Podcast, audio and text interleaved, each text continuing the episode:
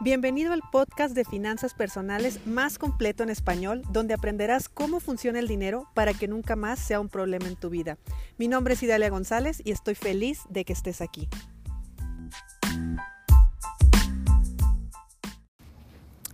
Bueno, ya estamos a jueves, eh, seguimos en cuarentena, estamos a 9 de abril del 2020.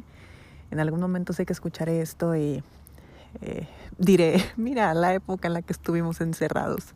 Fíjense que hoy tuve una experiencia que me dio una lección, o sea, fue algo muy lindo que, te lo quiero compartir, eh, más que tips y más que todo lo que suelo compartirte en este podcast. Hoy te voy a contar lo que me pasó hoy y el aprendizaje que, que me dejó.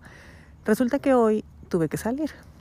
Hoy fui a, a un hospital, fui a, llevar a una amiga que era necesario llevarla y la verdad es que pues no la podía acompañar su mamá porque es de la tercera edad, mandarla en Uber pues era un riesgo, ella está recién operada. Digamos que la opción menos mala era yo. Así que bueno, eh, salí con todos los cuidados del mundo y al llegar al hospital, eh, para mi sorpresa, para mi grata sorpresa, estaba tan, tan, tan controlada el ingreso y bueno, todo, que yo no pude entrar. Entonces me dijeron, la verdad es que si no vienes a nada, o sea, si no eres indispensable, en pocas palabras, te pedimos por favor que si puedes quedarte afuera, lo cual me pareció excelente. Y me quedé afuera. Eh, al lado del hospital, para la gente que conoce Guadalajara, Guadalajara, México, me refiero al hospital que está en Washington y Avenida Washington y Avenida Chapultepec muy cerca de donde están las vías del tren por donde pasa la bestia. No sé si tú sepas lo que es la bestia, pero la bestia es ese tren, que imagínate el nombre, eh, imagínate cómo es por el nombre, es ese tren que atraviesa el país y que va lleno de migrantes. Normalmente o son centroamericanos o son de los estados del sur de México y bueno, su destino final es Estados Unidos. Entonces estas personas atraviesan el país arriba de ese tren es un tren de carga, pero bueno, ahí va la gente. Y aquí Guadalajara es un punto estratégico porque eh, llega los centroamericanos o la gente del sur de México a esta ciudad y de aquí eh, deciden prácticamente si, si cruzarán la frontera a través del desierto de Sonora o atravesarán la frontera por la parte del río Bravo, que es el eh, la otra parte de la frontera de México. Bueno, esto que te estoy diciendo es para ponerte en contexto que el hospital donde yo estaba es un hospital muy cerca de las vías, por lo tanto, en todos los alrededores de las vías hay muchísima gente, muchos, este, muchas personas que están migrando, muchas personas o centroamericanos o gente de, de México que está aquí de forma pasajera. Me refiero a que pues ellos están viajando en realidad, ellos tienen como destino Estados Unidos normalmente y yo en algunas ocasiones he trabajado con ellos, he tenido oportunidad de ir a darles alguna donación o bueno, he pertenecido a varios grupos donde hacemos trabajos con ellos y son personas encantadoras y son personas que eh, a pesar de que tú los puedes ver, no sé, con, con un, eh, como si fueran indigentes o, o vagabundos, bueno, se entiende, van viajando y no traen absolutamente nada. Eh, son personas sumamente agradables, y lo último que buscan es asaltarte o es tratarte mal o al contrario. Normalmente, sobre todo los centroamericanos, son personas muy agradecidas con, con el pueblo mexicano y, y, muchos de ellos lo comentan, que, que, es fácil ganarse la vida aquí en México. Y mira cómo eh, estas personas el día de hoy, yo las estaba observando porque como no pude entrar al hospital, me fui a, a un lado y habían ahí algunos grupos de personas yo no me acerqué mucho, en primer lugar porque estamos en un momento de, de sana distancia, ya me lo aprendí, y, y bueno, aparte yo sí estaba eh, retirada, pero los alcanzaba a ver y en algunos casos alcanzaba a escucharlos.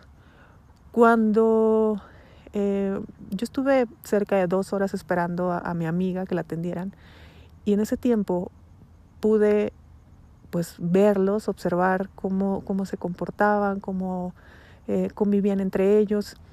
Y me quedaba pensando, esas personas no traen ni un solo peso en la bolsa, porque lo poco que puedan traer lo más probable es que ya se los hayan robado.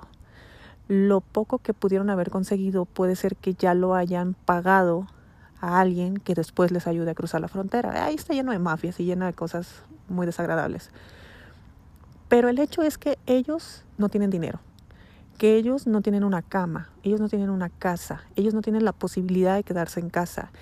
Ellos incluso están en una situación donde si fueran afectados por, eh, por el coronavirus, pues sería todo un tema eh, el atenderlos, la recuperación y demás.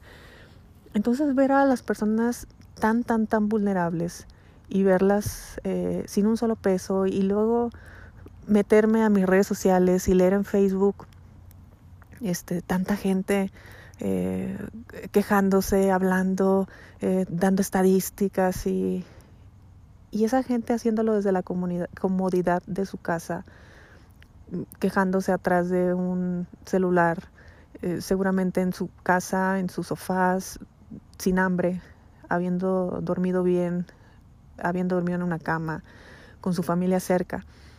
Y, bueno, todo eso yo lo estaba pensando y lo estaba observando. La lección realmente, o sea, lo que a mí me descuadró, porque la verdad es que yo creo que hasta la cara me cambió, fue que eh, pasan caminando unos, unos de ellos, eran dos personas que pasaron caminando, yo supongo que a comprar algo en una tienda un poquito más adelante, y llevaban eh, un celular, yo supongo que era un celular, donde iban escuchando como si fueran audios, eh, como si fuera, eh, sí, un podcast iba a decir, pero no es como si fuera un audio en realidad lo que iban escuchando. Y lo que iban escuchando no, no, no, me dejó totalmente con la boca abierta.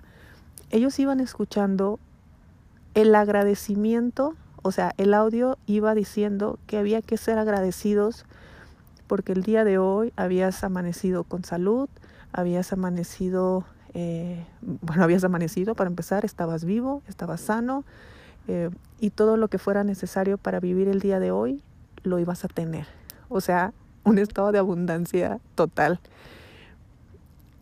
Y me cayó, bueno, para mí fue todo un shock porque tú podrías pensar que esa gente está sufriendo, está pasándola muy mal, y por supuesto que sí, o sea, es una realidad muy eh, cruel la, la, gente que viaja en la bestia, pero que ellos tuvieran la capacidad y el espacio de alimentar su mente con información positiva, aún en una situación mucho más crítica que una pandemia.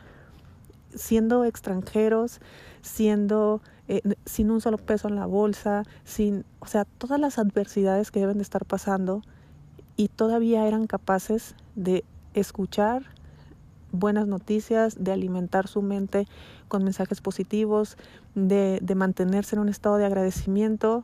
Y dije, pues wow, o sea, ¿cómo es posible que la mitad de mis amigos, entre comillas, en Facebook, estén viendo todo lo peor de, de esta pandemia y estas personas que realmente no tienen nada están simplemente agradecidos. Así que pues te comparto mi lección, mi experiencia el día de hoy. Fue, fue muy intenso. Fue muy intenso porque yo tenía mucho rato viéndolos y hasta cierto punto haciendo juicios, obviamente, eh, de muchas cosas y, de mil ideas que pasaban por mi cabeza, pero el hecho que pasaban caminando enfrente de mí, que yo alcanzara a escuchar que había que estar agradecidos y, y, bueno, todo lo que decían sus audios, no sé, me dejó helada, me dejó helada porque sí estamos en una pandemia, sí corremos riesgos con nuestros trabajos, sí eh, estamos hartos de no poder salir, de no poder hacer nada, pero tenemos todo, Anoche dormimos en una cama y, y, no tenemos hambre. Y lo más probable es que estés en tu país, que estés, estés con tu gente, que estés con tu familia, aunque te caga, pero estás en familia. Y yo creo que eso es una bendición. Y bueno, eso me pasó el día de hoy y quería compartírtelo.